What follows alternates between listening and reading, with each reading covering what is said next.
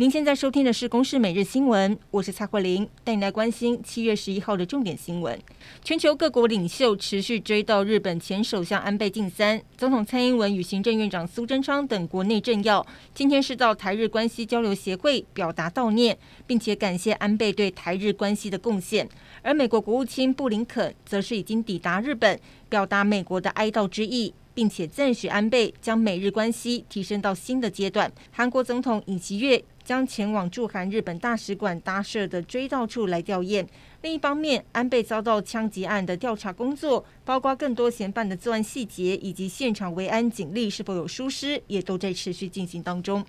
年底九合一大选，除了蓝绿政党，民众党也展开县市长的布局。今天宣布，新竹市将推派现任立委高虹安来参选。对决绿营的参选人沈慧虹以及国民党参选人林根仁。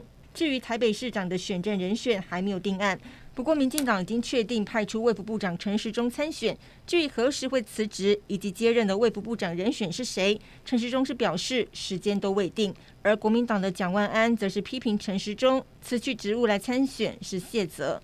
国内的新冠病毒疫情确诊人数持续下降，今天新增一万九千零五十一例的本土病例，相较于前一天是减少了八千多例。另外新增的七十一例的死亡个案，其中最年轻的个案是二十多岁的男性，在家猝死之后检验为阳性确诊。另外也新增一名染疫脑炎的儿童个案。台铁一辆列车的驾驶室今天出现严重的漏水状况，司机员只能在水柱下开车。相关的画面曝光之后，引发热议。台铁则是回应，在查明之后，确认是驾驶顶端的空调机排水管堵塞，才会导致漏水。目前已经进行检修，没有影响到行车安全。